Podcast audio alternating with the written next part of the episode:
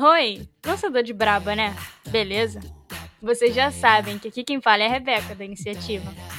O episódio de ontem te deu norte sobre o que você quer atuar, mas e agora?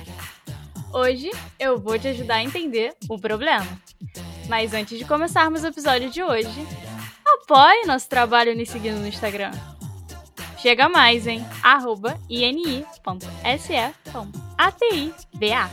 E ó, não esqueça de compartilhar nosso trampo com seus amigos, viu?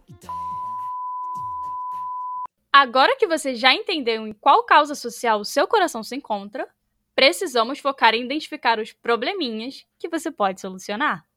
Já pensou? Você cria um projeto sem saber quais problemas você deve solucionar? Tenso, né? De início, pode parecer complicadaço, mas é óbvio que a iniciativa trouxe uma ferramenta para eu te auxiliar, né, bebê? Vem comigo!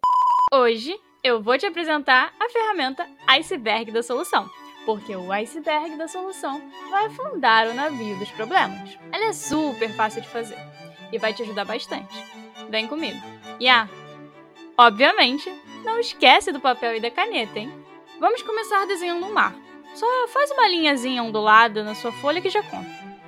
Se você já assistiu Titanic, sabe como é um iceberg, né? Então, vamos desenhá-lo. Faz o triângulo acima do mar e embaixo você vem aumentando ele. A parte acima do mar será nossa solução.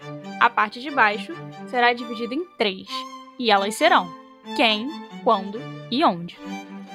Do lado do seu iceberg, você desenhará um navio que será o seu problema. Agora vamos para as explicações que é a parte que vocês querem. O navio será aquele problema que você quer resolver. Por exemplo, na minha comunidade tenho alto índice de analfabetismo. Quero ajudar a mudar isso. O alto índice de analfabetismo na sua comunidade é a motivação, o seu problema. E agora, você acha que vamos pensar na solução, né? Nada disso. A solução, apesar de ser a única coisa que vemos, é a última coisa a ser pensada. Antes tem toda uma coisa por baixo, sabe? Vamos lá. Que tal a gente pensar quem irá ajudar na solução desse problema? Será só você? Um grupo de amigos. Rola ter parceria com escolas, coletivos. E o quando? Quando você irá começar com esse projeto? Daqui a um mês, seis meses, um ano? Qual será o seu plano de ação para isso? Você já tem um plano de ação? E onde? Onde que isso vai acontecer? Pela internet, pessoalmente? E se for pela internet? Seu público-alvo consegue acessá-la?